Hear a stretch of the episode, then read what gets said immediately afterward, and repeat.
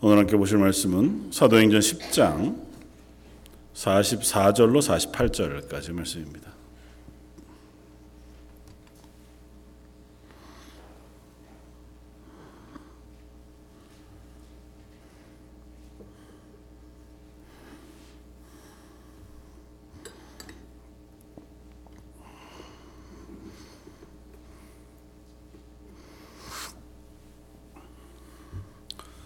사도행전 10장 44절로 48절까지.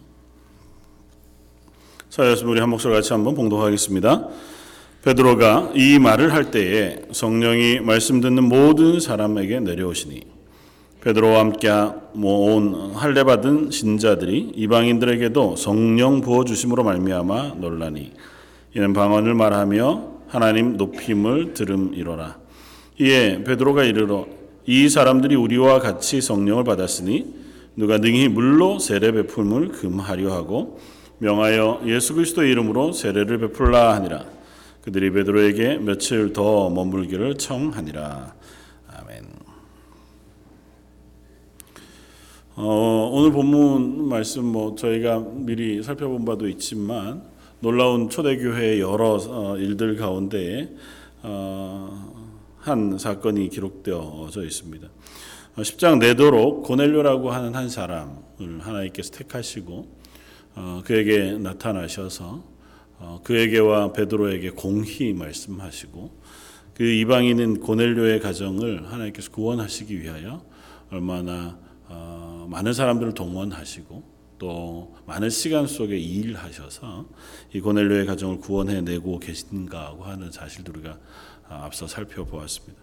다음 주에는 그 고넬료의 가정에 전한 베드로의 복음 전한 말씀을 좀 더 구체적으로 어, 살펴볼 예정이지만 오늘은 어, 그에 앞서서 이 결론적으로 기록되어지고 있는 44절 어, 이하의 음, 한 사건 하늘로부터 그들이 말씀을 들을 때에 성령이 말씀 듣는 모든 사람들에게 내려오셨다 하는 이 놀라운 사건에 대한 이야기들을 보면서 하나님의 시선이라고 하는 제목으로 함께 은혜를 나누고자 합니다. 어, 뭐 저희에게 익숙한 내용일 수 있고 어쩌면 아 성령이 임하여 방언이 예, 어, 어, 터지고 어, 그들이 어, 성령이 충만한 은사 은혜 가운데 있었다고 하는 어, 그 사건은 조금 뭐 결이 어, 각각 다를 수는 있, 있을지 몰라도 이미 이방인인 우리가 예수 그리스도의 십자가의 복음을 받아 성령의 임하심을 따라 구원 얻은 하나님의 사람이라 우리가 고백하는 그리스도인들이기에 이방인인 고넬료의 가정의 복음이 전파되어지고 성령이 임하는 사건은 너무 당연하게 들려집니다. 그러나 우리가 계속해서 살펴보지만 베드로에게 또 초대 교회의 이 일은 놀라운 어, 일이 아닐 수 없었다고 하는 거죠. 할례 받지 않은 사람. 그래서 오늘 본문에도 굳이 표현을 그 표현을 씁니다. 할례 받은 유대인 가운데. 그러니까 베드로가 이 고넬료가 있는 가이사랴로 갈 때에 어, 요바에서 함께 동행한 유대인들이 있었는데 그들은 할례를 받은 유대인들이었어요. 그러니까 어, 전 어, 정통적으로 난지 8일 만에 할례를 받고 율법을 준수하여 지켜왔던 유대인들이었던 거죠. 그들에게 인식 속 그들의 인식 속에는 어, 이방인들에게 구원이 임한다고 하는 것은 놀라운 일이에요. 거기에다가 성령이 임한다고 하는 것은 더 특이할 만한 사건. 특별히 오늘 본문에서 일어난 성령의 임재 사건을 보면 어, 마치 오순절 다락방에 성령의 임재했던 것 때와 거의 동일한 사건이 일어나고 있거든요. 특별한 일이 없었습니다.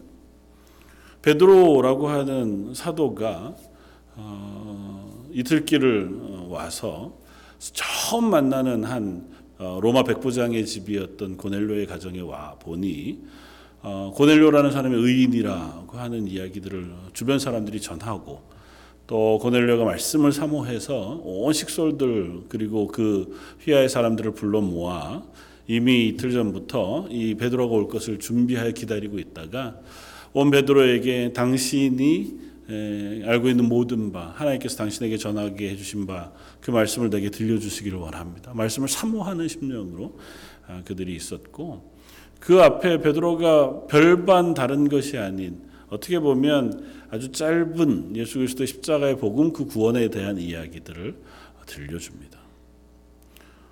어, 그리고 나서 그들에게 성령이 임했어요. 베드로가 그들에게 말씀을 전한 시간이 얼마나 길었는지 그 내용이 얼마나 구체적이었는지에 대해서 우리가 잘 알 길이 없습니다. 물론 본문의 내용에 이 짧은 문장만을 전하지는 않았겠죠. 이 이야기들이 이제 함축되어져서 기록되어졌을 것이라고 짐작해 보면 아, 베드로가 들어가 이제 자리를 좌정하고 앉아 뭐 차를 좀 접대 받았든지 익숙한 방식으로 우리가 이해한다면 그렇게 앉아 둘러 앉은 그들 앞에 서서 이제 예수 그리스도의 복음에 대한 이야기들을 쭉 어, 전했을 것이고 예수님의 복음의 이야기가 하나님의 구원의 어떠한 계획 속에 아, 우리에게 부어진 바 되었고 그 오신 예수님을 우리가 어떻게 죽였으며 죽이신 예수 그리스도를 어, 하나님께서 어떻게 살리셔서 부활의 증인으로 삼으셨는지 그리고 그로 인하여 우리를 어떻게 죄사함의 어, 증인 그 구원받은 증인으로 어, 세우셨는지에 대한 이야기들을 아마 짤막하게 한 것 같습니다. 그들에게 성령이 임했습니다. 하늘의 성령이 임했고 오늘 본문에 보면 어, 그들이 성령을 부으심 받을 뿐만 아니라 방언을 말하고 하나님을 높였다고 이야기하거든요. 그러니까 어, 그들이 이전에 경험해 보지 못했던 오순절 다락방에서 성령이 임했을 때 비로소 그들이 경험한 바 있었던 초자연적인 역사. 그러니까 방언을 말한다고 하는 것은 그냥 물론 이제 세계 각국의 언어로 하나님을 찬양하고 하나님을 증거하고 복음을 증거하는 그와 같은 기회로 하나님께서 그들에게 주신 은사죠. 그러니까 외국어를 잘한다는 개념하고는 좀 달라 보입니다. 그건 하나님이 주신 특별한 은사인 것이 두드러지게 확인될 만한 특별한 일이거든요. 그러니까 그 일이 지금 이 가정에 임한 거예요. 뭐 했다고요? 한 것이 없어요. 제자들은 예수님을 3년 따라다녔고 부활하신 예수님을 만나 뵈었고 그리고 나서 예수님의 명을 따라서 예수님 부활 승천하신 이후에 마가의 다락방에서 모여 기도했습니다. 그 기도하는 긴 시간이 지난 후에 비로소 성령이 그들에게 임했단 말이죠. 근데 그 성령의 임재함에 동일한 현상이 이 이방인의 가정에 그냥 느닷없이 임한 것 같아 보여요. 그러니까 그것이야말로 베드로에게뿐만 아니라 같이 온 유대인들에게 놀라운 경험이 아닐 수 없습니다. 아 이게 뭐지?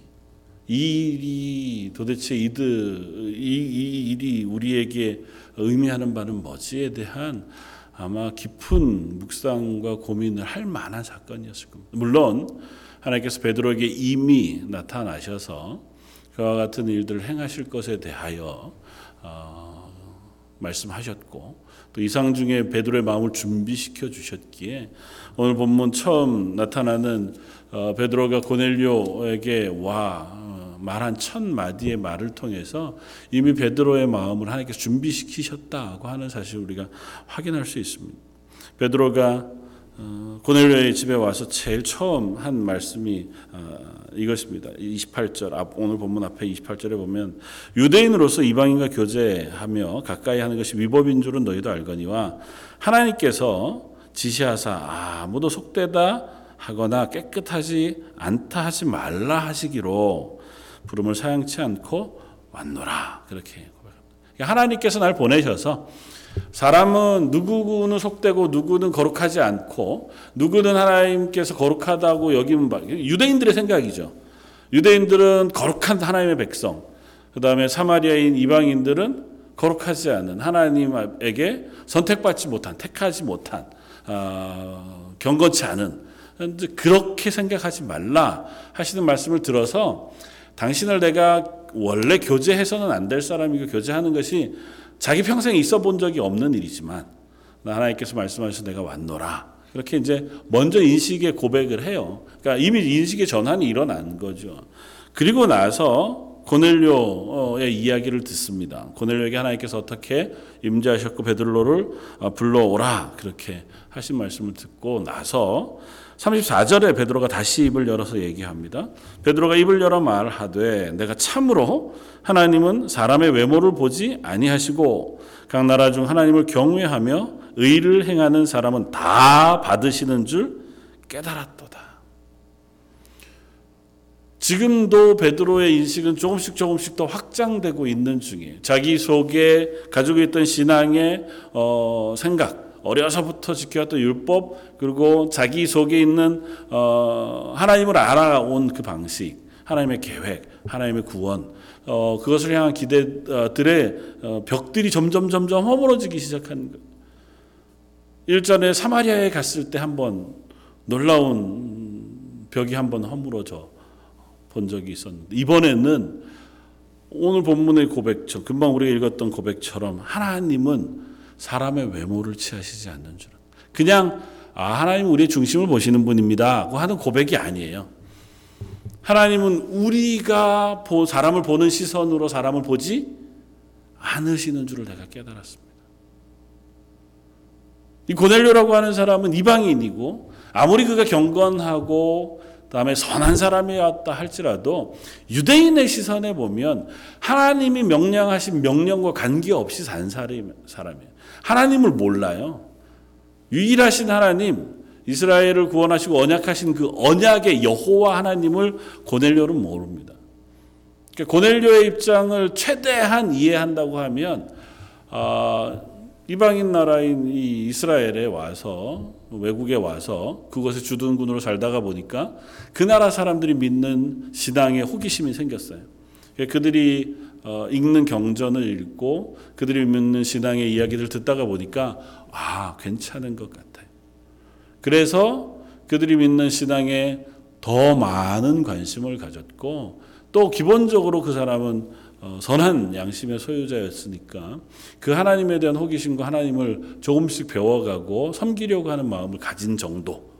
쯤이 아마 지금 고넬료의 현 상황이었을 겁니다. 그러니까 하나님이 유일하신 하나님이고 천지를 창조하신 하나님이며 이스라엘의 구원자 하나님이시고 우리를 언약하여 우리를 구원하러 오실 그와 같은 전능하신 하나님에 대한 고백은 아직 고넬료에게 없는 상태라고 보는 것이 무방합니다.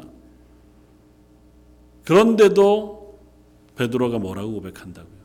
그런 고넬료의 외모, 현 상황, 하나님 그것을 보시는 게 아니라 사람의 중심을 보시는 하나님이신 것을 내가 깨달아 알았다는 겁니다. 이제는 유대인만의 구원자 되신 하나님이 아니라 모든 인류, 그래서 그 다음 절에는 그렇게 표현해 만유의 주 되신 모든 민족의 하나님이 되시는 예수 그리스도로 말미암아 전하게 하신 화평의 복음이라고 하는 고백을 합니다. 그러니까 지금 베드로의 인식은 놀랍게 확장되어져 가고 있는 중에 아 하나님의 구원은 사람을 차별하시지 않는구나. 그간 그가 얼마나 율법 가운데 잘 살아왔느냐 혹은 무지하게 살아왔느냐에 상관없이 예수 그리스도의 십자가의 복음은 차별 없이 그들에게 부어질 수 있구나. 하나님께서 그들에게 그 구원을 허락하실 수 있구나. 하나님이 택하시면, 하나님이 정하시면 그 구원에는 차별이 없구나라고 하는 것을 이 베드로의 마음 속에 베드로의 고백 속에 점점 점점 어, 익혀가고 깨달아 가는 과정을 지금 겪고 있는 거죠. 급하게. 그리고 이 사건들을 우리에게 들려주면서 그 이야기 우리에게도 전해주고 있는 겁니다. 그러면서 그들이 목도한 이 고넬료의 집에 임한 성령의 임재의 사건은 그들로 하여금 그 사실을 확인하고 그 마음에 완전하게 받아들일 수 있게 하는 증거가 됩니다. 뭐라고 반박할 말이 없어요. 하나님이 이들을 구원하셨다는 증거가 더 이상 필요하지 않습니다. 그러니까 고넬료가 믿습니다. 사람들로부터 칭찬을 받습니다. 고넬료가 경건합니다. 나는 율법을 잘 지켜 행합니다. 이런 거는 구원의 원인이 되지 않잖아요. 그걸로는 우리가 구원받았다는 확인이 되지 않아요. 그런데 성령이 임했어요. 우리에게 임했던 성령. 그래서 나도 감당할 수 없는 놀라운 경험을 했던 그 하나님의 영이 내게 임하시는 경험. 그 일이 지금 이 집에 일어났단 말이죠. 그때 내 속에서 일어났던 변화로 일어난 방언과 하나님을 높이고 찬양하는 일들이 이들 속에 일어나고 있단 말이죠. 또 다른 증거가 필요 없는 하나님의 구원이 이 가정에 임했다고 하는 확인을 이 베드로뿐만 아니라 같이 왔던 할례 받은 유대인들도 확인하게 된 겁니다. 그러자마자 베드로가 한 고백이 뭐예요? 이들에게 물로 세례 주는 것을 더 이상 금할 일이 없다. 물론 물로 받는 세례 그것이 어, 우리의 구원의 유일한 방법이거나 구원- 구원을 위해서 꼭 받아야 된다거나 그렇지는 않습니다. 그러나 그 세례의 과정을 통해서 내 입술로 하나님을 주로 시인하고 예수 그리스도의 구원을 그리고 죄 사함을 고백하는 과정을 어, 겪는 그리고 확인하는 자리이기 때문에 굉장히 중요하거든요. 그러니까 교회 공교회가 이를 구원받은 그리스도를 인정하는 시간 혹은 그 고백을 받아들이는 시간으로 물러주는 세대 세례를 준단 말이에요. 베드로가 어, 두말할 필요가 없다. 이 사람들은 구원받았다. 하나님께서 이들을 구원하셨다. 그 하는 사실을 고백하는 거예요. 그래서 그들에게 물로 세례를 주고 며칠간 더 유하여 그들과 이제 조금 더 깊은 예수 그리스도의 복음에 대한 이야기들을 나누었겠죠. 말씀을 읽으면서 이런 생각을 합니다. 베드로에게 일어난 이 인식의 변화는 얼마나 놀라운 것이었을까. 베드로가 감당하기 벅찰 만큼 아마 그의 한계를 매일 매 순간마다 뛰어넘는 사건이 그 속에 일어났기 때문에 아마 베드로는 굉장히 혼란스러웠을 것이다고 짐작이 돼요. 베드로가 그러했다면 여기 함께 갔던 할례 받은 어, 신자들이라고 표현되어지는 이 그리스도인들 그들에게 있어서는 도무지 알 수 없는 어 이게 뭐지? 어떻게 이런 일이? 하나님 도대체 왜 그러시지? 아마 그런 의문과 고민들과 어, 질문들이 터져 나올 수 있는 시간들이었을 겁니다. 그리고 하나님은 그 과정을 통해서 그들의 인식을 변화시키시고 계시다. 성경 누차 얘기합니다. 하나님의 생각은 우리의 생각과 달라서. 우리는 우리의 지식의 한계, 우리가 가지고 있는 생각의 한계로 신앙생활을 합니다. 그리고 그건 뭐 우리가 인간이긴 이상 어쩔 수 없는 어, 것이기도 한 것 같아요. 그러나 하나님 그런 우리의 인식의 한계를 항상 깨시기를 원하세요. 하나님의 계획과 방법은 우리의 생각에 갇혀 있지 않으시거든요. 하나님이 행하시는 일과 하나님이 계획하신 계획들은 우리가 생각하고 계획하고 우리가 기대하는 것의 범위를 훨씬 넘습니다. 그리고 하나님은 우리의 시선을 바꾸시기를 원하세요. 하나님은 우리가 우리의 시선에 갇혀서 내 생각대로 신앙생활 하기를 원치 않으세요. 하나님의 뜻을 따라서 우리의 눈을 열고 하나님의 계획을 듣고 그 하나님의 계획을 향하여 우리의 인식의 폭을 넓혀 나가게 되기를 하나님 기대하십니다. 그리고 그렇게 부르신 이들을 통하여 하나님의 하나님의 일들을 하세요. 베드로에게 나타나셔서 환상 중에 말씀하셔서 또 그에게 고넬료라고 하는 이방인을 만나게 하시고 그 고넬료의 가정에 성령을 부으셔서 그 가정을 구원하시는 사건이 고넬료만을 위한 사건이라기보다는 고넬료뿐 아니라 베드로 그리고 그와 함께 했던 할례 받은 신자들로 불리는 유대인 그리스도인들을 향하여 하나님께서 하고 계신 일이기도 하다는.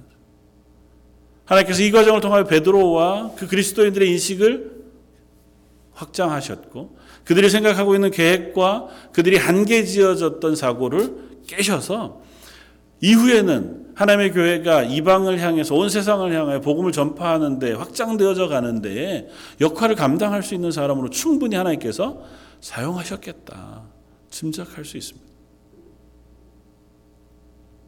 하나님께서 여러분들에게 동일한 방법으로 하나님의 일들을 행하시는 줄 압니다. 역사상 수많은 곳에서 하나님의 복음이 확장되어질 때에 그와 같은 방법으로 하나님의 사람들을 일으키셨고 또 일하게 하셨습니다.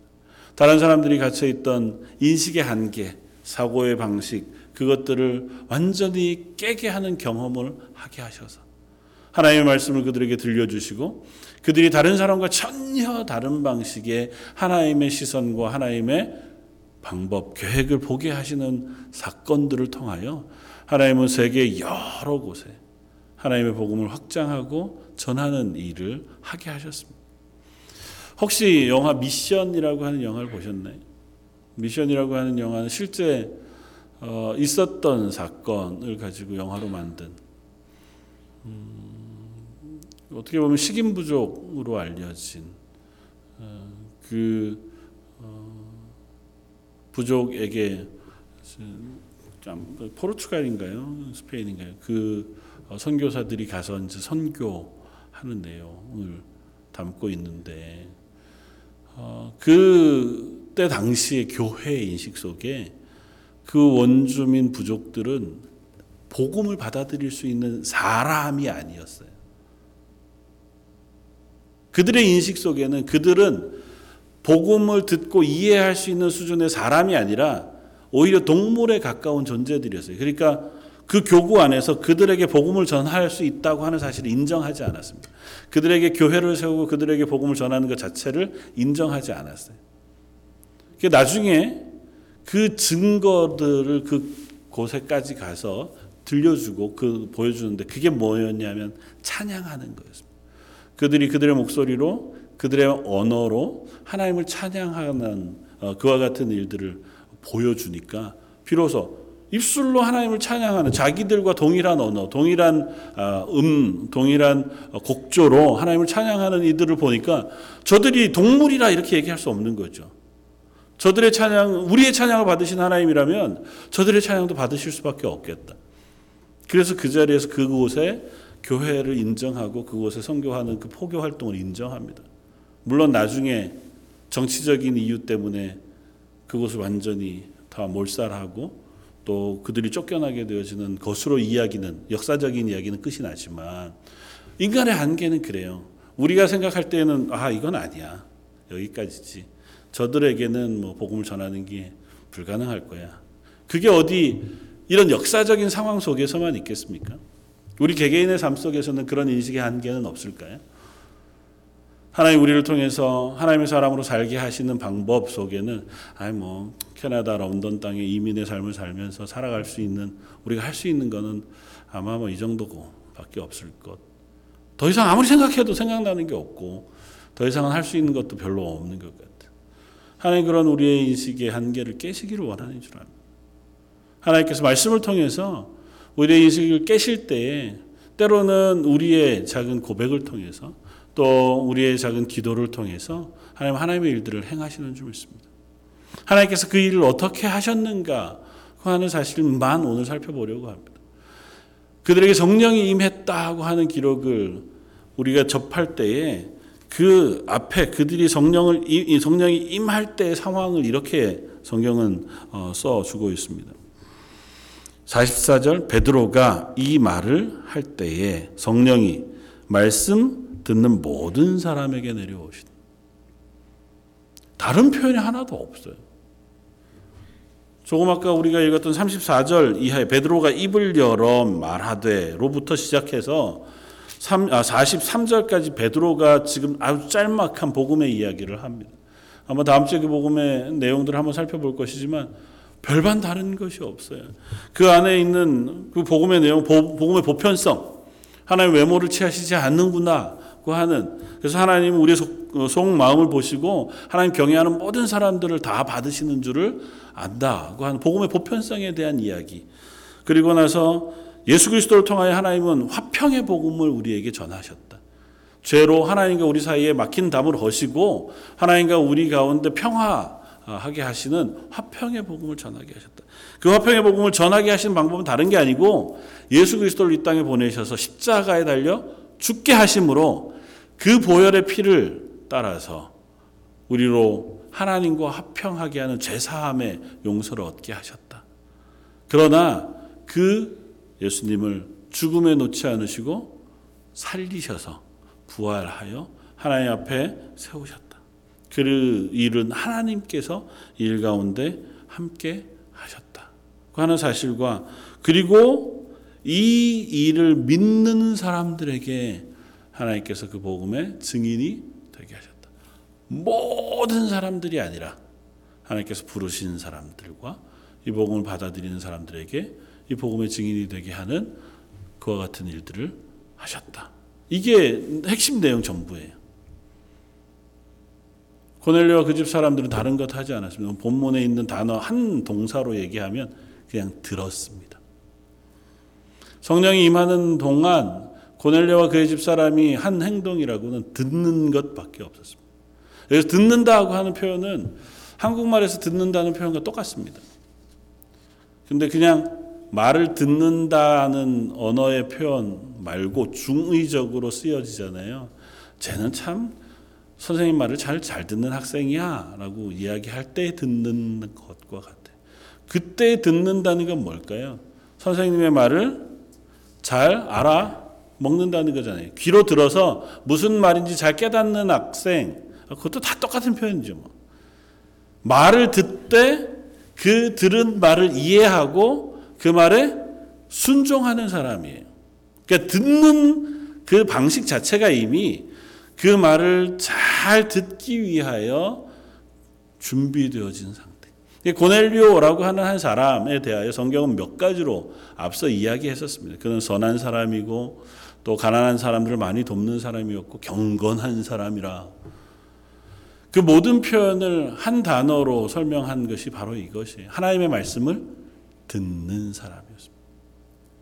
고넬료는 하나님의 말씀을 듣기를 사모하는 사람이었습니다. 하나님께서 자기에게 전하시는 말씀을 듣기 위해 그는 수시로 기도하는 사람이었고 하나님께서 베드로를 통하여 전하게 하시는 말씀을 고대하여 사람들을 불러 모아 베드로가 오기까지 기다려 온 베드로에 전해지는 그 말을 하나도 남기지 않고 귀담아 듣기를 수고하고 또 그 말을 경청하는 사람이 고넬료였습니다. 그가 하나님의 말씀을 듣는이라고 하는 이 단어 안에 그 모든 것이 다 포함되어 있는 거죠. 베드로의 복음을 들은 사람이 어디 한두 사람이었겠습니까? 아니 베드로는 고사하고 예수 그리스도의 복음을 들은 사람이 이스라엘의 한두 사람이었습니까?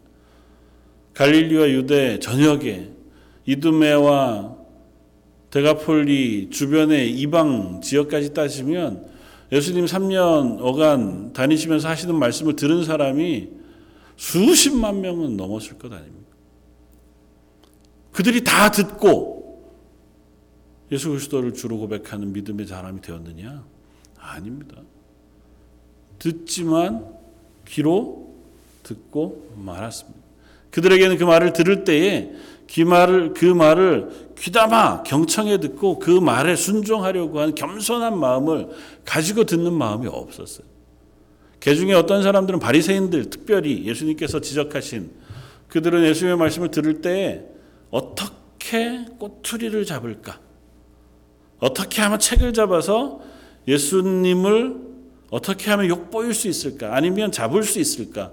어떻게 하면 죽일 수 있을까? 모의하기 위해서 귀담아 들었습니다. 그리스도인은 하나님의 말씀을 듣는 사람들입니다. 그리고 하나님의 말씀을 들을 때에 비로소 우리들은 우리 인식의 한계를 깰 수 있습니다. 우리가 어떻게 사람이 자기가 가진 인식의 한계를 깨겠어요? 자기 가치관의 아주 작은 부분조차도 우리는 깨기 어려워합니다. 각자 사는 방식이 다 있잖아요. 그래서 우리가 서로 뭐 이렇게 대화하다가도 또뭐 어, 이민 오면 이제 뭐 이곳에서는 어떻게 사는 게 좋고 뭐 이런 이야기들을 서로 나누다가도 맨마지막에 뭐 해요. 결국은 결정은 뭐 집사님이 하시는 거죠. 결정은 당신이 하시는 자, 그 자기가 하는 거죠. 그렇게 하는 이유는 뭡니까? 자기가 가지고 있는 가치관을 다른 사람이 못 바꿔요. 아무리 내가 십수년간 해봐 틀렸어. 그게 아니야. 그러니까 이렇게 가면 좀 더 쉽게 갈 수 있어. 잘할 수 있어. 그렇게 얘기한다고 해서 사람들이 바뀌던가요? 잘 안 듣습니다. 그게 복음의 문제가 아니라 그냥 삶의 문제에서조차도 그거를 귀담아 듣고 아 그렇군요 이렇게 수용하지 어, 하기가 그렇게 쉽지 않아요. 하물며 하나님의 말씀을 들을 때 우리는 순종하여 귀담아 들을 만한 준비와 자세를 가지고 하나님의 말씀을 듣는다고 자부할 수 있을까요? 잘 되지 않습니다. 말씀을 들을 때에도 우리는 우리의 생각과 우리의 가치관을 가지고 듣게 돼요. 뭐 저도 마찬가지고요. 아, 더하지요. 사실은 세상에 어, 설교에 은혜 받기 제일 어려운 부류 중에 제일 첫 부류가 목사들이라 그런 얘기를 해요. 왜냐하면 자기가 설교하잖아요. 그리고 말씀을 계속해서 연구하고 또 말씀을 계속해서 보거든요. 그러니까 내가 보고 봤던 시선과 다른 시선으로 보는 거 먼저 일단 걸려요. 그게 은혜는 돼도 아 저렇게 볼 수도 있나 그렇게 은혜롭게 들을 수도 있는 반면에 아 저거는 좀 이상한데 이렇게 듣게 되기도 하거든요. 그런 하나님의 말씀을 우리가 볼 때에 들을 때에 겸손하게 그 말씀 속에 하나님 주시는 그 말씀을 귀담아 들으려고 하는 겸손한 자세를 가질 때 우리는 우리가 가지고 있는 인식의 한계를 넘을 수 있습니다. 하나님 그런 과정들을 통하여 믿음의 사람들을 세우셨고 믿음의 사람들을 통하여 일하셨다고 하는 사실을 우리는 봅니다. 성경에 숱한 사람들이 하나님의 부르심에 응답했을 때 그랬고 하나님의 말씀을 깊이 묵상하면서 하나님의 말씀에 순종할 때의 자세가 그러했습니다. 그들이 그렇게 하나님의 말씀을 귀담아 들었고 그렇게 하나님의 말씀에 귀담아 들은 사람들을 통하여 하나님은 하나님의 계획들을 보이시고 하나님의 일들을 하십니다. 성경 말씀은 하나님의 뜻과 하나님의 계획을 우리에게 보이시는 계시해 주신 책이잖아요.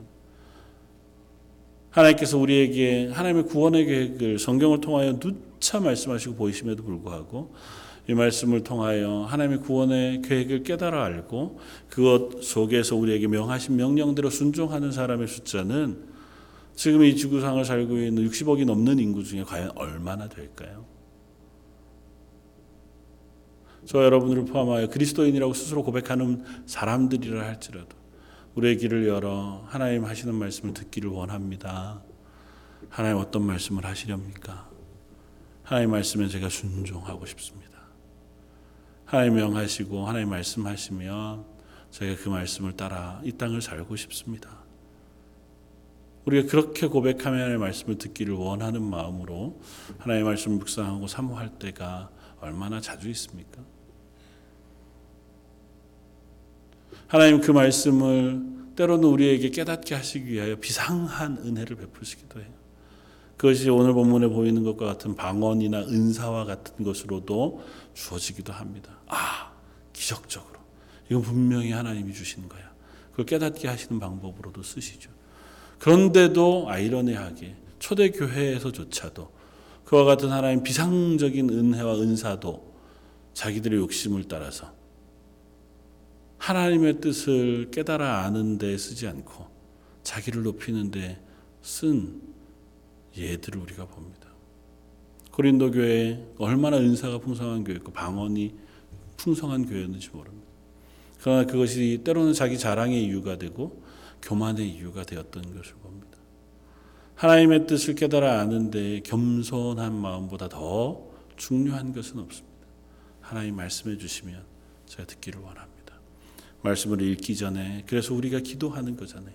하나님이 말씀 속에 하나님이 하시는 말씀, 하나님의 뜻, 하나님의 성품 아주 작은 것이라도 제가 소중히 깨달아 알게 해 주시고 그것을 제 속에 잘 감싸 안아 살게 해 주십시오. 하는 고백이 우리의 고백이 될 때에 그 말씀이 우리 속에 담겨지고 그 말씀을 담아 주신 하나님께서 말씀과 함께 성령을 부으시면 그 성령을 따라서 우리가 하나님의 사람으로 살아갈 수 있는 또 하나님 맡기신 일들을 감당할 수 있는 사람들도 되어지는 줄 믿습니다. 저는 그 모든 것들을 포함해서 그것이 하나님의 시선으로 살아가는 방식이라고 생각을 해요. 내 눈을 거두고 하나님의 말씀의 시선을 따라서 우리가 이 땅을 살아가는 사람이 되고자 할 때에 우리는 비로소 하나님의 말씀을 귀담아 들을 수 있는 사람이 되어지고 하나님의 말씀을 귀담아 듣는다고 하는 것은 나머지 것들을 다 포함합니다. 그건 고넬료의 성품을 보는 것처럼 하나님의 말씀을 귀담아 들으려고 하는 태도가 있는 사람이 그리고 그 앞에 겸손하게 순종하기를 원하는 그 속마음을 가진 사람이 결코 사람을 속일 수 없습니다. 결코 자기 유익을 구하기 위해서 사람을 미워하거나 분쟁할 수 없습니다. 고넬료가 경건한 사람이고 주변에 많은 사람들에게 칭찬을 듣는 사람이었던 것은 그가 성품이 착한 사람이어서이기도 하지만 그가 하나님의 말씀을 귀담아 들으려고 하는 겸손한 사람이었기 때문에 가능한 일이기도 했을 것입니다. 하나님의 말씀을 듣고자 했으니 사람들의 말도 그가 귀담아 듣는 사람일 수 있었을 것이고 하나님의 말씀을 순종하려고 하는 사람이었으니 타인을 대해서도 그가 경건하고 선하게 대하고 살아가려고 애쓰는 삶을 살지 않을 수 없었을 겁니다. 우리가 그리스도인이라고 하는 이름을 가지고 하나님의 말씀을 듣고 하나님의 말씀에 순종하기를 원하는 사람이라면 우리가 이 땅을 살아가는 방식에서도 우리가 결코 내 욕심대로 타인에게 피해를 끼치거나 혹은 내 욕심대로 무례히 행하거나 거짓을 행하면서 살아갈 수는 없지 않겠습니까? 네, 하나님 말씀을 열심히 듣기를 원하지만 아우 저 인간은 너무 미워. 우리는 인간이니까 가능하죠. 그러나 속마음은 그럴지라도 그래도 하나님 제가 그것을 이길 수 있게 해주십시오. 하나님 앞에 기도함으로 한판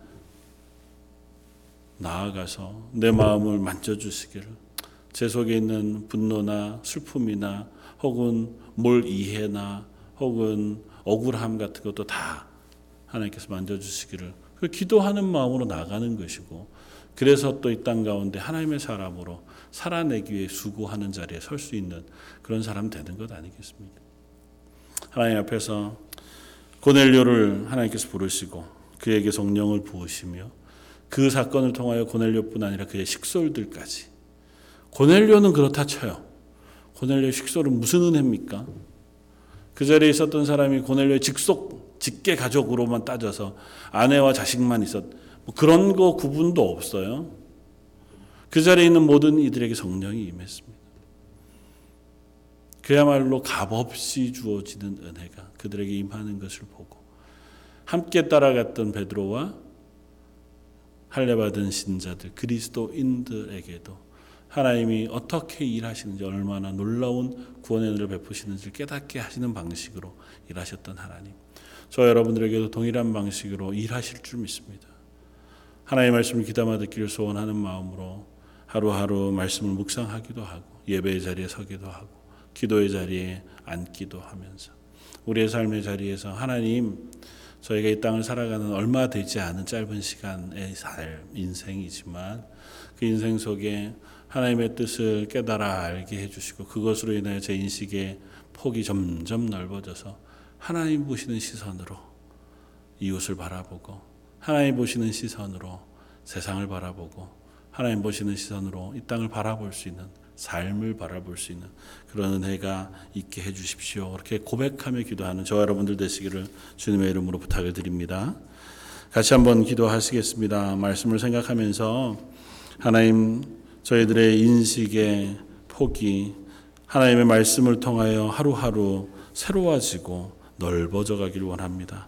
저희로는 알 수 없는, 저희로는 생각지 못했던 하나님의 구원의 계획과 하나님의 뜻들을 말씀을 듣는 자리, 기도하는 자리, 예배하는 자리, 묵상하는 자리에서 깨닫게 해주셔서 저희가 그 일에 쓰임 받을 수 있는 믿음의 사람들 그런 저희 런던 제일장로교회가 되게 해주십시오. 우리 한 목소리 같이 한번 기도하시겠습니다.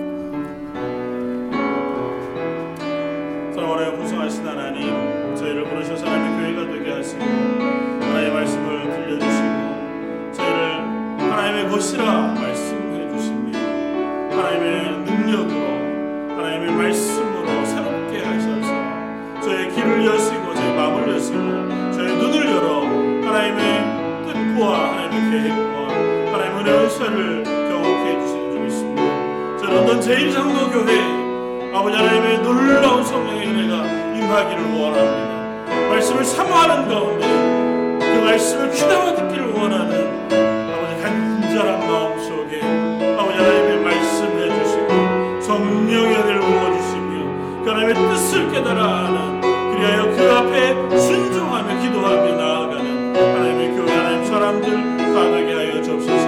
한 사람이 변하여 열 사람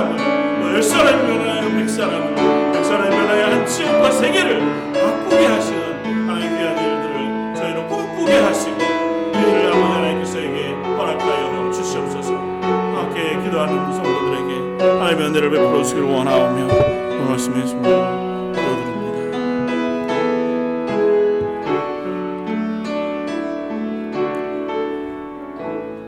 감사와 찬을 받으시기 합당하신 주님 하나님의 생각은 우리와 달라서 우리의 작은 생각을 깨고 넓히셔서 하나님의 눈으로 이 땅을 또 이웃을 세상을 바라보게 하시기를 원하시는 줄 믿습니다. 하나님 저희가 하나님의 말씀을 읽다가 하나님의 말씀을 묵상하다가 기도의 자리에 앉아서 예배의 자리에 참석하면서 하나님 하나님의 뜻을 깨달아 알고 하나님의 계획을 깨달아 알아 그 하나님의 뜻 하나님의 계획을 위하여 쓰임 받는 하나님의 사람이 되고 싶습니다. 저의 길을 열어 주시고 저의 눈을 열어 주셔서 하나님의 말씀을 경청하여 듣게 해 주시고 하나님의 뜻을 사모하며 살게 해 주시고 하나님 부으신 성령의 은혜와 은사를 따라 이 땅 가운데 하나님이 행하게 하시는 일들을 감당하는 하나님의 사람들, 하나님의 교회 되게 하여 주옵소서. 이 자리에 나와 예배하는 그 숫자가 적을지라도 하나님께서 한 사람이 열 사람에게, 열 사람이 백 사람에게 그 백 명이 온 세상을 하나님의 말씀으로 변화시킬 능력과 은혜를 베푸시는 하나님이신 줄 믿습니다. 하나님 예배하는 하나님의 성도들에게 그 마음속에 먼저 성령의 충만한 걸 허락해 주시고 저희 런던 제일 장로교에 속한 성도들 한 사람 한 사람이 매일매일마다 하나님의 말씀을 들음으로 그 말씀 위에 새롭게 되는 역사가 있게 하여 주옵소서. 오늘 말씀 예수님 이름으로 기도드립니다. 아멘. 광고 말씀 주보를 참고해 주시면 좋겠고요. 말씀 묵상집 어, 지난 주일에 좀 신청을 받았는데 아직